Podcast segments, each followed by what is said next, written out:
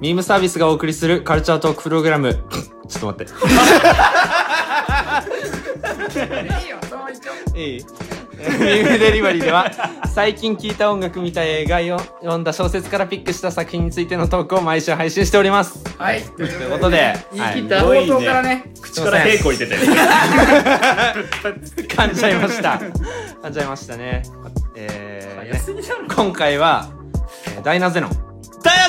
ぞについてのトークとなっております、えーパーソナリティは、えー天使と悪魔ラジオからゆうせいとよのりと、ウルトラスーパーラジオから月さんと。北浦です。よろ。よろしくお願いしますはいということでね、え今回ね、し司会進行みたいなのね、ちうんょっと、いつもね、ウルスパの我らがやってることが多かったんですけどそうそうも、ぜひユーステさんやってみてくださいっていうこと非公で、開にねちょっとオねープニングですでに3回ぐらいテイクを取って、ー、全然もうね下手くそですそのせい僕はで爆笑から入って爆笑からしまったっていういやそうそう間がずるいんいだやよーね、ね。そう。笑かす間を作るんですよ。彼は必ず。ーいや慣れないんですよだって笑ってるんですもん清野さんそう。 そうそう。ちっちゃい。間を出してきてる。バレてるねモスキートーンで出してるもんね。助けてーっていうのをそれ出がして今日るかのら。ツボにはまっちゃうから。そう確かにそうだねキャッチしちゃあーうんだよ。ごめんなさいいかにも女出ち ゃってる。確かに確かにそうそうそちょっうそう。とね次回から気をつけていきたいとそう思いね。まそうすいうもの今回ダイナゼノンということで、ダイナゼノンまあそうですなんねていうものなのかをちょっと、俺はまああんまちょっと詳しくないので、うんはい説明していただければと思っております、ダイナゼノン。まあ、は正い直俺も詳しくはないんですけど、はい えっ、とまあ SSSS ドットえーダイナゼノンですか番組のメールアドレス言ってる。 HTTP とかじゃないですよ すごい言い方してたから。そううそうん SSSS ね、うんうんグリッドマングリッドマンじゃないダイナゼノンはまあ、うんそもそも2018年ぐらいにグリッドマンっていうアニメがね、うんありましたね、うんまあ僕は見てないんですけど、 見ろよ。なんだよね。そうそう、うん見てないんだダイよね。ナゼノン入りなんですけど、まあその何屋だっけなんとか屋でしょえ ちょっと待って何や特撮のやつさつつぶぶららややなつ。ぶらやねすごっつぶらやを何やそれさっきの。何や何やそうそう何やつぶらやつぶらやが制作してる、えーアニメとなっておりまして、はい。でもともとはあれですかね実写であったんですかね天候超人グリッドマン。があって、うんでその中にダイナゼノンって出てきたのいかなや、ダイナゼノンは出てこない。ダイナレックスっていうロボと、あーゴッドゼノンだったかなえーは出てくるんだあーけど、それをなんかイメージだけ合体させたみたいなのがうんなるほどダイナゼノンですよ。だからオリジナルストーリーですね、今回は。んっていうことらしいので、はい。でそうですねうんえっとまあ配信してる今は、まあ、2話まで、 2話まで配配信信されておサりまブすスク関係は2話。うん多分地上波だと3話3話かまな。で、うん。まあ、2話までの話をしていきたいと思うんですけど、まあ、なので、その話までのちょっとネタバレは含んでしまうのうんで、うんうん。まあでもまだ2、3話なんでね、うん完全なる全てのそうネタバレではネタないバレのはで、そう思うって感じだねそうだね回収ぐらいじゃないうんでうんすうんか。ううん。うんん、なんでまあその見る足がかりにもなってもらえたりね、うんしたらいいかなっていう回ではありますね。うんうんうん。でも俺詳しくわかんないんだけど、その、なんていうんだろう、プロジェクトみたいな感じなのかな、その SSS。 SSS っていうのはもともとねあの海外の,、うんあのグリッドマンが展開してた時についてたのが SSSS ってタイトルだった、うん漫画だよね多分ねそう、へーまあそうだねまあアニメテレビ放送もされてたんだけど、うん確かねえっ、とねスーパーヒューマンえー、スーパーヒューマンサイバーサムライスクワットだったはずの略であー SSSS SSS ね、うんだったはずうんそうなんだ。じゃあ海外の方でなんか、やったのその、えっとねグリッドマンがもともと日本で展開されててコンテンツとしうんて、一番最初は実写だった実わけ写しょで、んで要はそれを戦隊ものみたいなそうそうそう特撮とかそういうくくりみたいなので一緒でそれを海外進出でなんかアニメーションとかグッズ展開させるときに、うんグリッドマンだと分かりづらいかなみたいな結構あるじゃん、うんタイトル変えるみたいなのは、日本と海外でその一元一なんていうの一つとして SSS、うん SS っていうタイトルで海外に、まあ、輸出されてった形そうだね。でそれが今回逆輸入的に今回タイトルっていうかシリーズみたいな感じで今回 SSSS が使われてるっていう感じうんうんうんです。なるほどでそれでまあ前回あったそのグリッ SSSS、グリッドマンっていうの結構ね多分人気だったんじゃないですか、人気だったっていうかかすんごい面白かった。面白かったそう私もん見ましたけどすごい面白くて、うんそれのまあある意味シリーズ続編みたいな形だよね、うん今回まだ直接的な関連はまだねん見えてきてないけど、まあまあね同じくアニメーションの会社も統一して、そうそのシリーズみたいなうんま完璧な続編っていうよりかは、まあ、そのシリーズみたいな感じあ、だよね、世界観はねちょっと引きうんず、うん引き継いでみたいな感じかな、うんって感じになってますそれが実際今放送放送中中ということで、うんそれについてまあ話していこうっていうね、うんうんうんうん改めて話ですよ、うんうんということで、まあ、まあどっから話すかによるんですけども、そうだねちょっと今回、まあね、ゆうせいさん、僕からいつきさんとかうんはいちょっとまあ、ゆうせいさんからじかゃあな僕からでいい司会ですし、うんまあ僕うんはまあこの3人は多分グリッドマン見てるんであれなんですけど、うんまあ、大なぜの会議なんですけど、うんはいまあ、まず多分グリッドマン見てる人からしたら今更かよってなるかもしれないんですけどやっぱりその戦隊ものっていうので、うんなんだろうなその多分毎は毎はその怪獣はいはいはいというか敵が出てきて、うんその、まあ、何かしら新しいフォームとかうん、にもなってその戦ってなんていうんだろう、そうんの機械というか、そのそロうボそうットのねう、ロボットというかあのね、軸のストーリーはあるけど一話完結みたいな、うんその、うんまあ、仮面ライダーとかにも通ずるようなうんはいはい感じがあったりして、俺的には結構見やすいなっていうのと、うんあとはやっぱりあのーあれですね戦闘シーンの最後の方に流れるその大石正義の曲はずるいですね、あれはね、いやー俺も語りたかったね。うわ、うん来た来た来たと思ってあれはずるいはい、応援します。来ました。目を覚ますと、グリッ トマングリッドマンだけど ね大好きなんですよね。そうそう熱いよね。そう2話ではさ流れなかったんだけど、んでもそうセセルルフフでで流したからそうだねあそうなんです。そうそう俺流しちゃうね、あの、お恥ずかしながら泣きそうになっちゃってね。あー大学生のでお前と応援しますそうなのいや、なんかね、涙もろくなってんのかもね。うんでちっちゃい頃さうん、別に特撮とかさ見てもさうん、そんな泣くことはなかったけまあねかっこど、いいぐならいんかやっぱその、ノスタルジー効果じゃないけど、なんか、うんいやあれは厚さがあるよ嬉しい多分特撮見てた人たちだとなおさらね、うんセルフオマージュ的なのでかましてくるっていうのはもう、うんうんすごいんですよね。そうそうそう。そうそう俺もそこでそうそう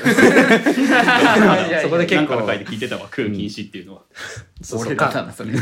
感動しましてっていうので、うんまあ、結構見やすいなっていう印象でしたね。うんうんまあそのこのこれから先の流れはちょっとよくわかんないんだけど、うんまあ、グリッドマンに続くのかなどうなのかなみたいな登場人物とか出てくるのかな世界線がねどうなるかうんわかんないですけどっていうのはよくわかんないけどまあそうですねこれからも楽しみはない感じうんでしたって感じですね。で終わりなのかなこのラジオはもう。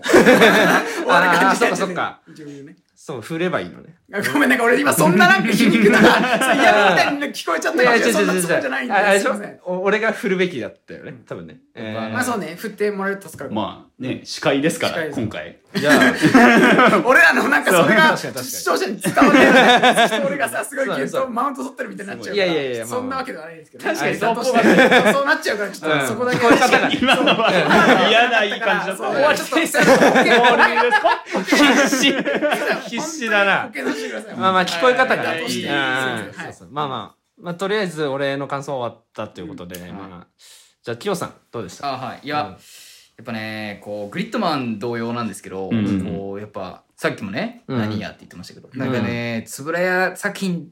だなっていうか、うんうんウルトラマンだなみたいなうん感じの、その巨大ロボうんまあ、ちょっとあれなんだけど、円谷作品、まあちょっとはわかるけど、うん一体どんなものがやってるかっていうのを全て網羅してるわけ展開してる結数構、々、うんメインなものってなんだろうまあウルトラマン。ウルトラウマルトラマンウもルトラマンあって5時が、あといろいろあるよねあのいろいろあるでも俺もそんなにめっちゃ詳しいわけじゃないけそどんななんかもうサイ昔のドキック的なキャラがいっぱいいるんえだよげねつないようんちょっとなんかもうちっちゃいロボみたないんかミラーマンみたいなの見なかったっけいたいたいたいるよねまあじゃあメインで言うとやっぱウルトラマン、ゴジラとかベを。タに言うとやっぱそうそそうこら辺じゃないうん怪プ獣ラスなんか独立した作品として、うんなんかそういうミラーマンとかグリッドマンっていうのがあって、時々うんうんウルトラマン本編にも顔を出したりとかもしロボコンたりするみたいな。それで言うとさグリッドマンとかダイナゼノンっていうのは結構サブの方なんじゃないのグリッドマンは当時のだってめっちゃ昔じゃないあれもともと実写いやで。だ実写は昔だいぶ昔1950何年とかじゃない、えうんグリッドマンあれそんなんじゃなかったいや90ゴジラだな90それはミスってるゴジラ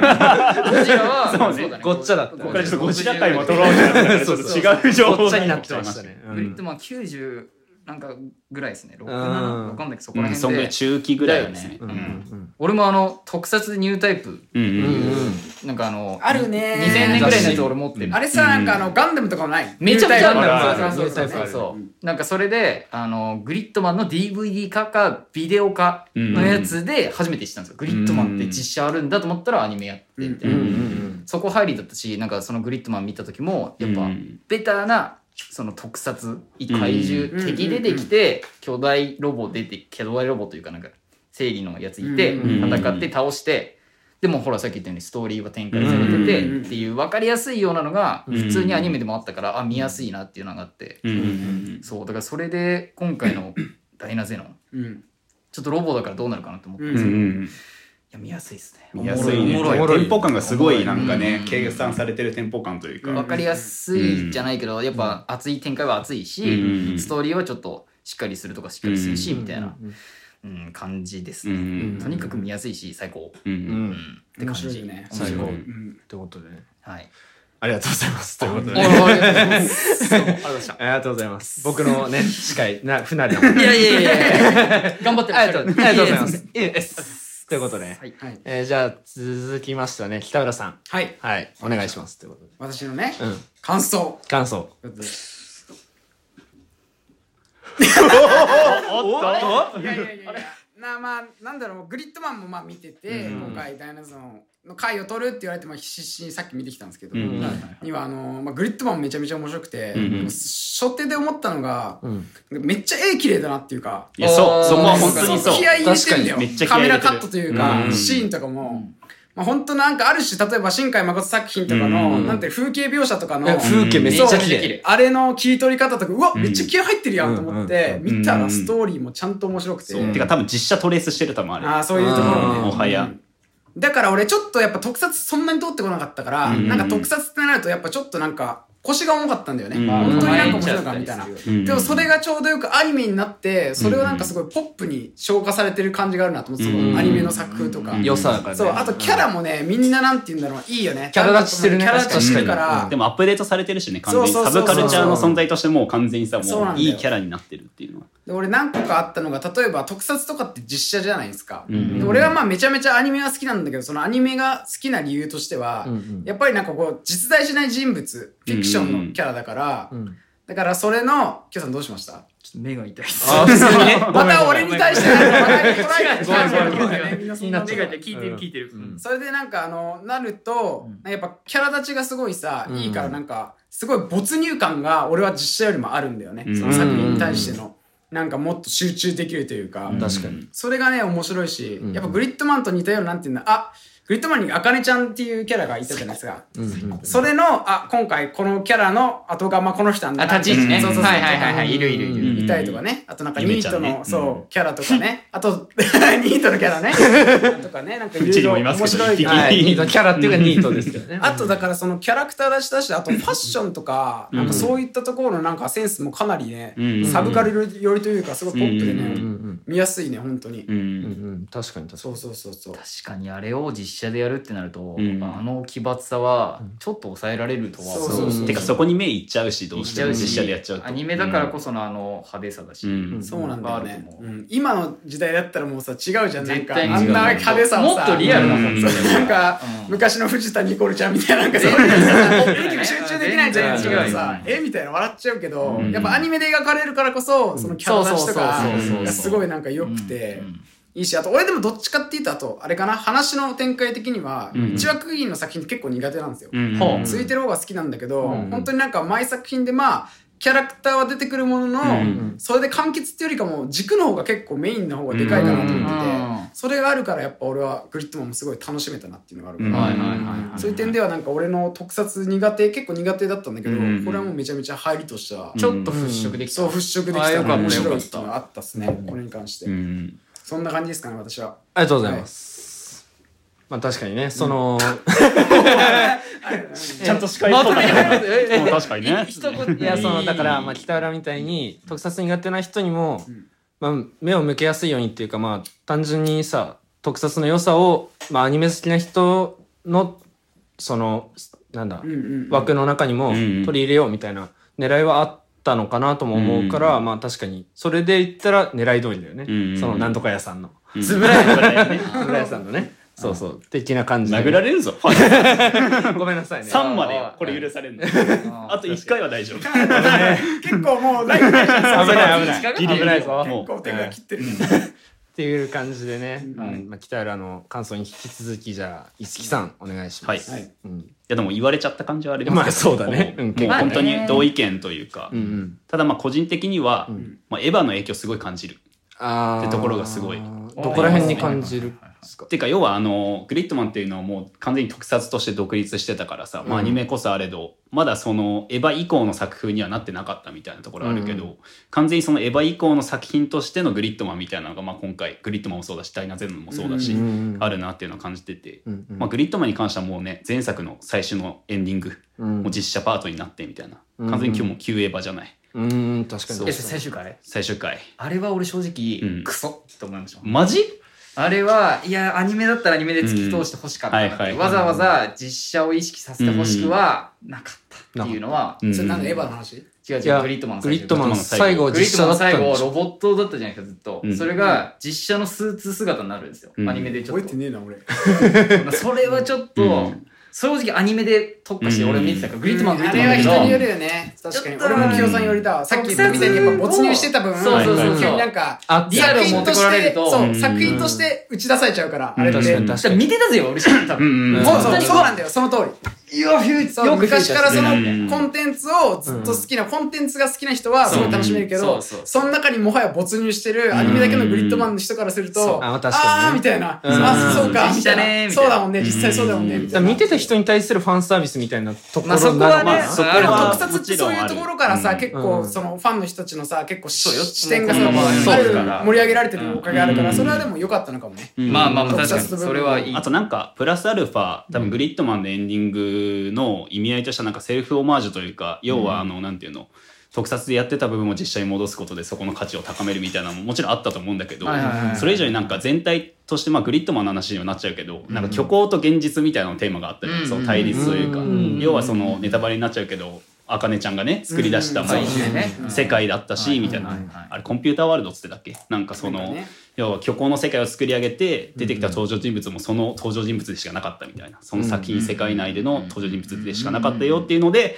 最後目覚めて茜ちゃんあ実写なんだあじゃあこれもその関連なんだねみたいなので現実うとんなんか虚構のなんかその対比関係みたいなのを描いてたと思うんだけどうんうんなんかそのやり方がすごい個人的にはうまいと思っててそれがなんか急激のエヴァでやってたことじゃないなんかあのうんアンの殺すとかねうん最後バーって出うてんみたいなところで言ったらそのエヴァの急激も通してだし、まあ、今回の「新エヴァ」も俺見てないけど、まあ、ネタバレのやつだけちょっと見たんだけど、うん言ったら書いてたのもその現実と虚構、まあ確要かはにいかにエそうそうヴァンゲリオンっていうものと実際にあるこの世界現実世界うをんどのようにもうなんか融合させていくかみたいうんなうんうんのがテーマとしてあったと思うんだけど、う逆にその、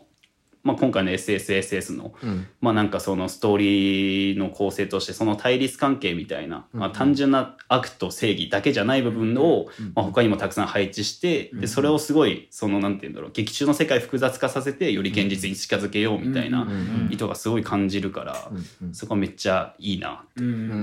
うん思ってますね。なんかそこの話で言うとさ、確ちかょにっと、なんていうの、前撮ったオタク会にちょっと通ずる分で考え、んちょっと考えてたとこあるんだけど、うんああいうのってさ、オタクもなんていうんだろうな、その現実とファンタジーのさ、うんその結構なんていうのジレンマみたいなのって抱えてることが往々にしてあるじゃないですか、うんうんそれをなんかああいうコンテンツ通してやることで、うんよりなんか俺らに刺さるというか、うんまあまあまあなんかそそうういうだのねあるかなって思う、うんっていうか多分もろさ庵野監督とかのさ、なんかエヴァの作り方多分そこが一番でかいじゃんそうなんだよね源流として、なんかすごいコンプレックスに感じてたみたそいうななだよん自分がオタクであることのみたいな、要は好きなことだけを突き詰めていく子供的な部分を見てればいいけど、ふと自分を客観的に見た時に、うんうんやっぱりなんていうそれは現実に一瞬戻った時に、うんそれがなんていうの社会とかいろんなものに、うんなんか自分だけが取り残されてるような感覚うんになっちゃうみたいなところをうんやっぱ作品通してもさ、うんなんか特撮も結構そういうじゃんオタク的なさ、うん部分だから好きな人ってて結構往々にしてそういうジレンマあんのかな、うん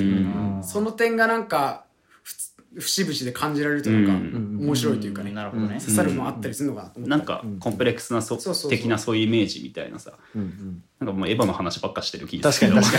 その、まあ、急激で言ったらさそのなんて言うんだろうな要は最終的に新宿もさ現実を選ぶか、虚構の世界を選ぶかみたいな選択で行って、要は片方の道選んだんだけど結局飛鳥に拒絶されるみたいな、うん気持ち悪いみたいなだから結局その狭間にしか自分はいないよね、みたいなうん終わり方してもろにそれはオタクであることのジレンマみたいなところじゃない。うんって言ったら前回のやつもさ、んまあそのエヴァと違かったのは現実を選ぶことを許容するっていう選択肢がそのグリッドマンの中で描かれたっていうのはすごいでかかったんだけど、じゃあ今回どうなっていくんだろうねみたいなでもねもろにね、なんか、あの、ゆめちゃんだっけあうんうんうの、んあかねちゃんのポジションにいる子がもう完全にまあだヒロインみたいなねもうヒロインであり、うん完全にあかねちゃんみたいな心の闇を象徴してるようなうんうもんうそうそうそう人物になってるから、あ呼び出してそのままなそうそうそう。うんうんってなった時に、ちょっとさ、怪しくないっていう、前回も虚構の世界だったけど、みたいなさ、うんうんうん今回ももしかしてみたいなさ。あるよね。あれはすごいそれを示唆してきてる感はあるよね。でなんか見直したんですよ。よ私グリッドマンあそうなんだ今回、へーあのーちょっと見ようと思っうて、んうん。単純になんか忘れてる部分あるだろうまあなあれだと俺も最終回のやつ全く忘れてまし あーた。大石正義のイメージしかないから。あの歌で持そっうて考かえれるてるでしょとね、なんか歌詞も、目を覚ませ、僕は何者かに死ん目をだ覚カフませェ。そうだね本当に目を覚ませっていうテーマだったからね前回で言えば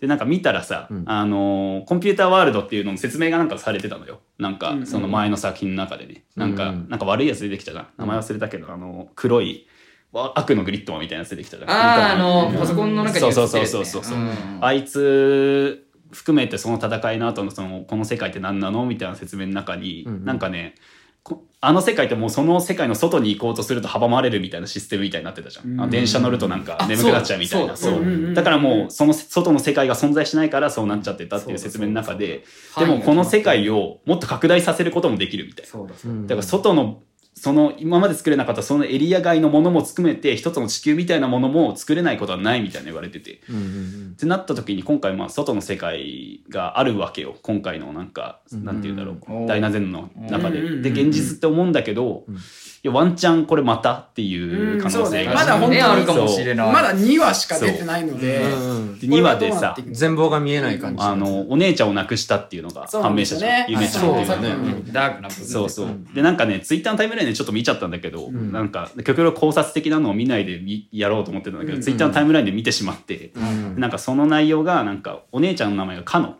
うってん名前なんだけど、あ言ってねそうそうそうかのんちゃんの部屋で主人そのヒロインが南ゆめちゃんゆめちゃんって名前になってて、うんでそれをつなげて要は生まれた順要は南かので、えーゆめちゃんってなった時に、読み方として「なんかの夢」って読めるよねっていう考察があって、へー要は南で「なん」って読めるじゃん、あなんねで「かの」で「あの夢」で「なんかの夢」おーって読めるよねってなったらあれ?」みたいな。うですねそううんでなんか持ってるあのぶら下げて知恵の輪みたいなあのぶれら下ねあげてる、のわれかるちょっと面白かった。白と黒ね全然あのあれねそう。あれなんかアンクルっていうらやつらしいのよ。なんか実際にあるやつ。姉ちゃんの部屋で見つけたやつそうそうそう。で、知恵の輪みたいな、なんかエジプトかなんかの知恵の輪らしくて。えーで、そのなんかアンクルを持つ、なん持ってる意味みたいなのが、なんか死者蘇生みたいな。はあ死者を蘇らせるみたいな意な味んでか。死ぬ回想シーンみたいなお姉ちゃんが多分亡くなる時に持ってたんだよね、うんそうそうそう俺の手にそれをだからなんかそあったねうのん知恵の輪を解こうとするってことは、要はその死者蘇生を望んでるけど、うんなかなかそれができないうんうんうんみたいな、そのゆめちゃんのその心境のなんかない、うんうんうんなんていうの、精神世界みたいな部分を表してて、はいはうんで今回その前回のあかねちゃんがなんかそういうなんか自分のコンプレックスによって生み出しちゃった世界みたいなのがあった中で、じゃあゆめちゃんのこれはそういうことなんじゃないのみたいなのはがいあるっぽくて。ってことはなんかそのあーそういう意味ではなんかね前作とのつながりも出てくるだろうし、うん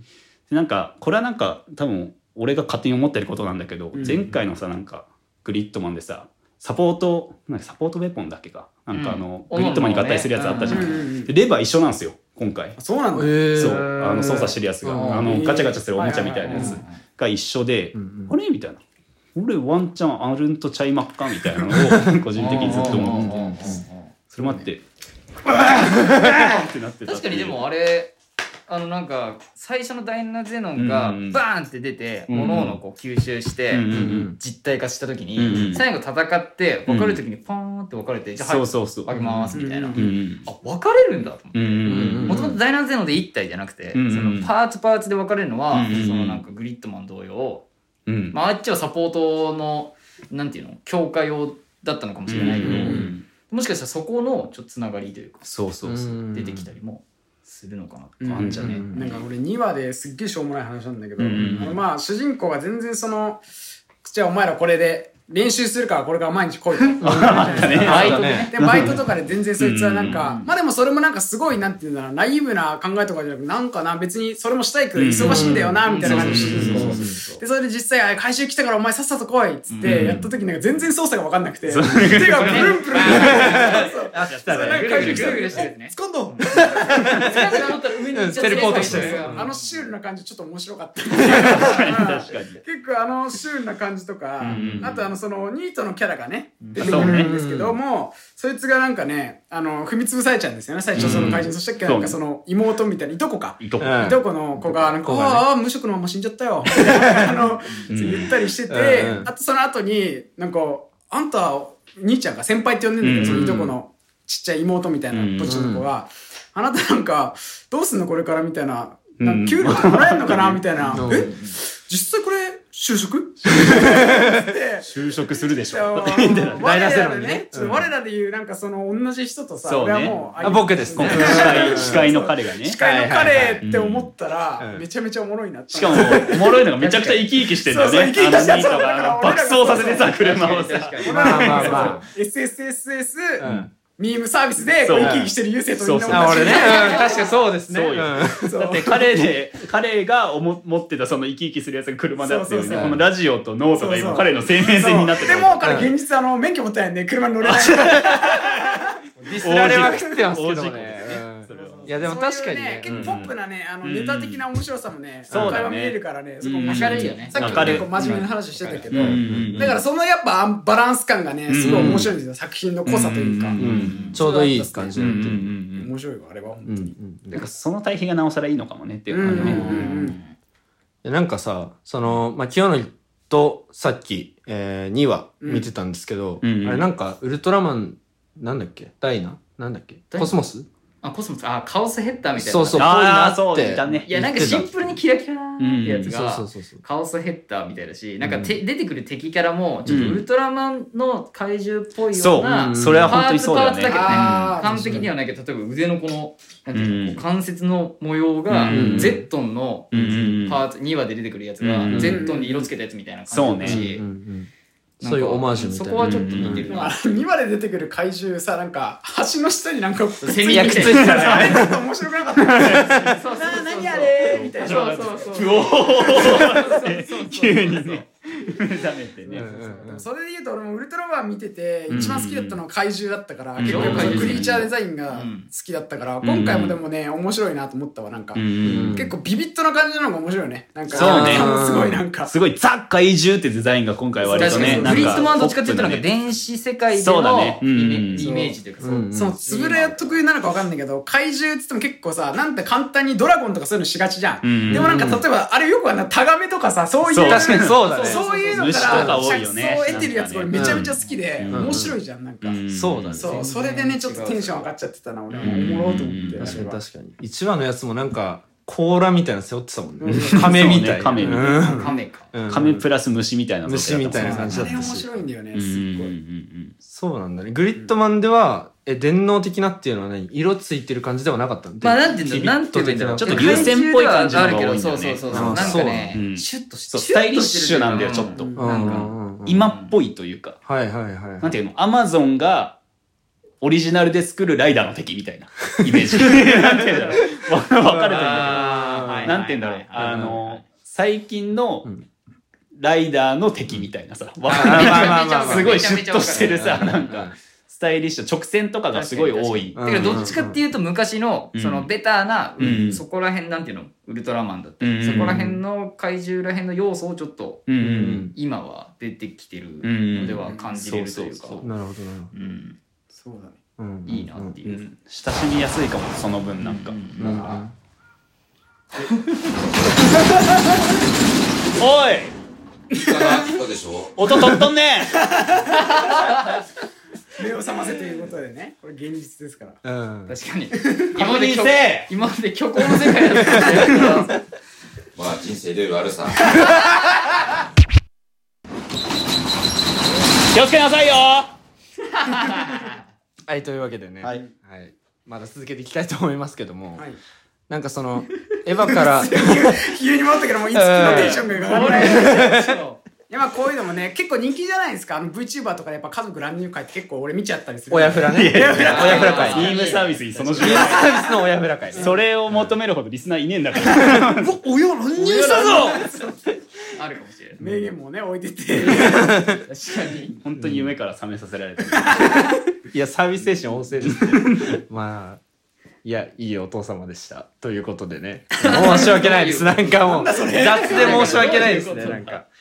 いや、なんかさっきさ、あの、いつきがさ言ってたさ、うんあの、エヴァ以降の作品に影響を受けてるなっていうところでさ、うん。まあなんか、俺もそんな詳しくないけど、清野の方が詳しいんだけど、うんうんフリクリとかさ、あ、そう。それは本当に俺は思うね、ぽくないなんかその、ねらしいと。突飛というかさ、あのうーんなんか急にさあのーなんだ主人公のさ、うんうんパン食わせてたやついたじゃん、うんうんあいつとかさピンもクのやつね。うなんか急に出てきてさ、うん。うんうんなんか例えばパンをさって取って、うんなんかその動きとか、むしゃむキしゃャラの動きとか、確かにあれ、フリクリの1話でも登場なんかっぽい感じあるなうんーっていう、うんそうそううん直接的な関わりはないかもしれないけど、うん影響は、うん、確実に受けてんじゃないかなってでいうキャラの動きとかも含めて全部ねなんかそうそなんか根底の段階グレン・ラガンとかそこら辺っぽいちょっと動きというかんんんあ、クレナガンか。あとなんか、なんだろう表情とかもさあとキャラの色使いもそうだけど、なんか、う結構なんか配色が多様というかさ、うんいろんな色使ったりしてる中、ほんとビビッドな感うんうじんが結構あるなって思ったっすねっていうのを、なんかそういう世界観を売りにしているところはやっぱあるよね。うんっていうなんか海外がイメージしてる日本のなんかポッピさみたいなのは、うん多分なんかここら辺の円谷のあー最近のリブートでもそうだはいしはいはい他のなんか作品のリブート作品で結構最近すごいそれは多用されてて、うんうんそれもあってなんかすごいね今っぽいんだけどでもなんか懐かしさもない方してるみたいな、面白いすんだよごね。いいいそのバラ感ンス感覚をね、すごい、ううんん、楽しめると思ううんんだうよんね。うんうん確かに、それはあるかも。だからすごいテンポ感すごい重視されてるから、うんうんなんかポンポン進んでいくんだけどただなんか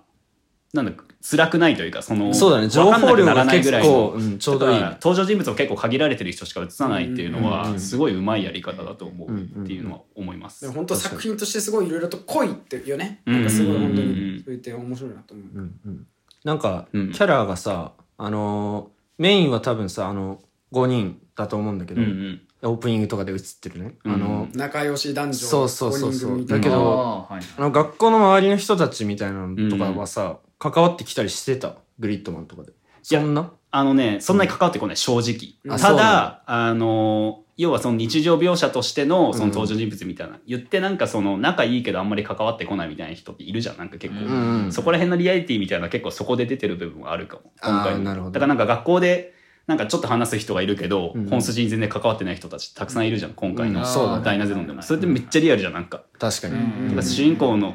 もそうだし、うんうんバイト先の人とも出てくるけど、結局それも一人だけだし、一人けだだしもっと言えばそのゆめちゃんも心を開いてるのがその幼馴染だけみたいあなー、メガネの。そうしかも別のクラスっていうね確かにそうだね他の女の子とも一緒にいる光景もあるけど、プラスめっちゃ仲いい幼馴染み映すみたいなの、めちゃくちゃリアルだなって思うよね。まあ、それがあれだよね多分現実世界じゃない感っていうかさ、うんちょっと異世界感じゃないけど、なんかちょっとなんだろうな現実じゃなくてファンタジーよりな作品っていうのをなんか結構表してるかもしれないよね、うんなんか。なんかグリッドマンどうだったかわかんないけどさ、うんなんかその例えば怪獣が出ましたってことがさうん当たり前のようにさ、うんあのそうラジオでやってあるじゃん、うんあれってグリッドマンもそうだったんだっけ怪獣も出ましたみたいなググリリッッドドママンはうんなんだろうでも記憶がなくなんだよね確かその要は教育なんだろうあのーなんだっけあの女の子の名前なんつうんだっけグリッドマンに出てくるあかねちゃんじゃなくてあかねちゃんだ、うんあかねちゃんが作り出した世界だから、うん怪獣っていうのもみたいあなそっかそっか設定だったんだよねうんうんあ、そっか、倒すたびに。そうそうそう倒すたびに記憶なくなっそうだそうだて死んだ人もそのなんか怪獣の被害で死んだ人もなんかその怪獣が起こる以前に事故で死んだこととかになってたりするっていうのが設定だったんだけど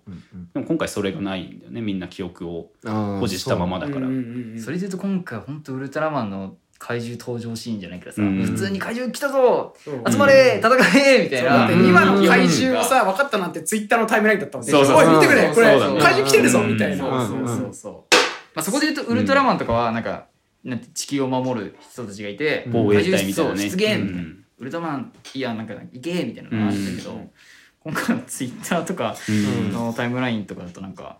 いやなん確かに本当に当たり前のように出てきてたもん、うねんなんか気づいたらそう走そうるだか下にいるらみたいなそうそうその突飛な感じもやっぱりそうのんフリクリとかに関わってくる感じするなっあてというなんかその主人公も周りに「えこれ見た昨日の怪獣やばくない?」みたいなのあったけどさ、うん本人なんか隠してんのか隠してないのかよく分かんない描写じゃなかった、うんなんかなんそうとだもねだったよねなんとうん何も言ってなかったねみたいな、うんそうだよねみたいな、うんうん確かに俺確かなんにだろうって思ってるんですそよ、れに伏せて、うんうんうんなんかこれからあんのかなとか、うんそうそうそうまあないかもしれないけどうんちょっと気になる描写ではあったよね。うんなんかわざわざ映す必要はないっていうか。うん。でなんかそこも割と現実に続けるための演出なんじゃないかあまなあと思ったけどねそうなんか多分俺らもさ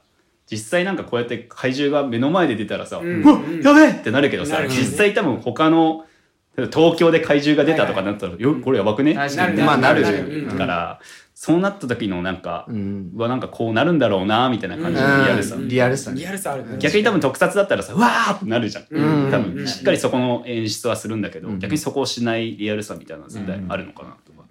でもやっぱあれだよね特撮特有のさ、うんあの、まあ、戦ってる時にさ、んめっちゃビル壊すじゃんそうね。あの感じはなんかうん別にさ、被害とかの映像は出ないけどさ、あなんか特撮してるなっていう感じの描写だ そうよだねね、うんちゃんと山場でぶっ壊してそうそうでも今回あれだよね2話でさ、うんその瓦�レを見て、うんちちょょっっとだけあったと、ねそういうあこれ俺らがしたんだよね、うんみたいなあー描写があったのもなんか、特撮と違うのかなみたいな、うんちょっとね、そこのなんかそうねあそ人間このをいかに拾うか拾わないかで作風がね、ううん変全わる然から違ってくるよねうん、そこはちょっと軽くだけどなんか挟んでくる感じうんがアニメというか、面白さかなってあるかな、うんそうういんううんうのんだからなんか個々のなんか生活みたいなのがちゃんと描かれてるから、うんうんそこで出るリアルさもそうだしう「んうんシン・ゴジラ」とかにもちょっと近いような気するよねなんかでっかい怪獣出てくるけど、うんそれだけじゃないよねみたいなさ、うんうんうんシン・ゴジラもなんあかー完全にゴジラ倒せわーって映画じゃなかったじゃんなんかそ,、うんそれまでの手続きとかさ、うんうんそういうのをすごい書いた映画だったけど、うんそこのなんか手法にもちょっと似てるかもしれない、うんうんただのその特撮だけではないよっていうことかだからそのタイプでだからリブートしてるの本当に多いのかも「シン・ゴジラ」もそうだし、なうんだから「新仮面ライダー」とか「シン・ウルトラマン」も若干そうなりそうじゃないまあまあまあなんいかやめちゃめちゃウルトラマンの予告見たけど、うんそのなんかリアルだなーって、うん今、そうだね本当にこういう組織があったら、うんこんな感じで行ってだから昔のウルトラマンの出動じゃないのよ、うんもう本当に対そうそう策対策本部があってみたいなそうそうそうめちゃめちゃなんかうわーって資料やって、うんウルトラマンみたいなそうね感じのそう,、そううんだったからだからなんかそのテンションで出た時はヒーロー側の存在であるウルトラマンもちょっと怖いじゃんやっぱりなん怖かいさなうんちそのょっとあの予告でもさあなんのか予そ告のスラッとしたのはちょっと国の機関とか資料が出てくるだけでさ、うんなんか未知感そうそがうそ出うてくる余計みのたいなさリアルな謎感、そうだうねんかっこいいっていう感じではなかったそねうそうそなんかうザ・ヒーローぬるっと出てきたしねそうそうそ うなんかうん細いしなんかそうもううん確かにうんその怖さはやっぱりあるのかもやっぱりうんうんだからそのこを多分意識して多分今の時代に合うのって多分そこなわけじゃん多分絶対的なヒーローっていうよりもさうんうんバットマンが流行るのもそうだし、うんちょっとそこのダークさみたいなの出さないとっていう現実により近づけるっていう手法が多分流行ってるんだろうから,、うんそこもだから他の作品とかにも通じて結構うんそのベースになってくる感じはうんうんあるかもねだからなんか今後リブートがあるとしても、ナウシカとかも今リブートの噂出てるから、あそうなんへだーそうそうなんだそうなんか今今年映画2本作っててみたいなあージブリそうねそうそう作っててだから公開はなんアーニャと魔女だっけか、うんあのー宮崎駿の息子が監督してるやつ以外になんか2本作ってみたいな、うんうんでなんか風の谷のナウシカがなんか作られるんじゃないかみたいになってて、うんってなったら安野も関わってくるしみたいな確かに確かにそう確だかねにだからなんかそこでまたなんか今年から5年以内とか多分そのムーブなんじゃない多分どこでもそうだし、うんうんうん海外とかでもそうじゃんなんかヒーローもんとかボーイズとかもそうだったしねアマゾンでやってはいはいはいたはいなんかヒーロー以外の人から見たヒーローみたいな確かに確かうにんヒーローとはみたいなねそうそうそうんの問いみたいなのが多分ベースになってるのかもしれうんなうい、んっうんていうのはありますねなるほどっていうような感じでねえー結構撮ったっすかそんなことないっすかもうそん結構じゃないですかもう十分っすか40分ですちよょうどいいんじゃないですかうーんってな感じでね総括お願いします総括ですかまあねあのー円谷作品おー言えたね円谷作品ね素晴らしい、うんまあ、グリッドマン僕見てないんでまだ見てないから、まあ、これから見ていきたいなっていうのと、まあ、その、えーダイナゼノンがこれからどうなっていくのかっていうのとあとはまあ SSS のシリーズが、まあ、これからどういうふうに展開されていくのかっていうのとかも楽しみにこれから見ていきたいなっていうふうに思いますね。っていうねちょっと下手すぎるな。いえリスナーも「はい」って言ってたかもしれないけどはい思いま確かすにね。という感じでね、えー、ミームデリバリーお送りしたのは、パーソナリティの、あパーソナリティ天使の悪魔の優勢と、清則とウルトラスーパーレーション好きなのと、北浦です。ありがとうございました。ありがとうございました。